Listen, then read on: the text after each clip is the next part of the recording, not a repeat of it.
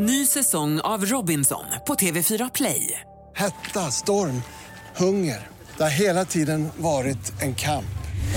Nu är det blod och tårar. Fan händer just nu. Det. är Detta är inte okej. Robinson 2024, nu fucking kör vi! Streama söndag på TV4 Play. Podplay.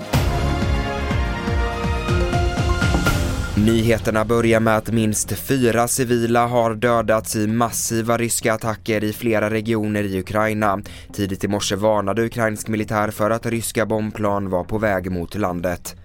Sverigebilden i Mellanöstern och Asien har försämrats, det visar Svenska institutets årsrapport.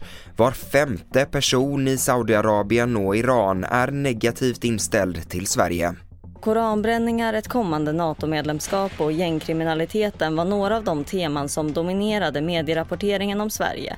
I flera muslimska länder försämrades Sveriges anseende men det stärktes i USA och delar av Västeuropa.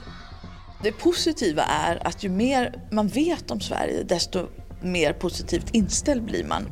Och det gör ju att vi måste fortsätta att ha relationer, ha besök, skapa information. Det måste vi fortsätta med för det är det som är vaccinet mot det här. Det sa Madeleine Sjöstedt, generaldirektör på Svenska institutet, reporter Sanna Svärd.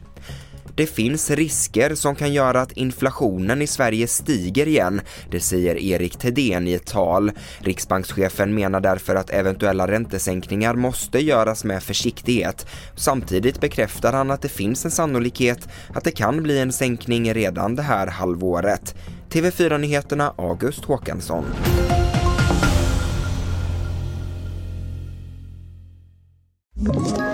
Ett poddtips från Podplay. I fallen jag aldrig glömmer djupdyker Hasse Aro i arbetet bakom några av Sveriges mest uppseendeväckande brottsutredningar.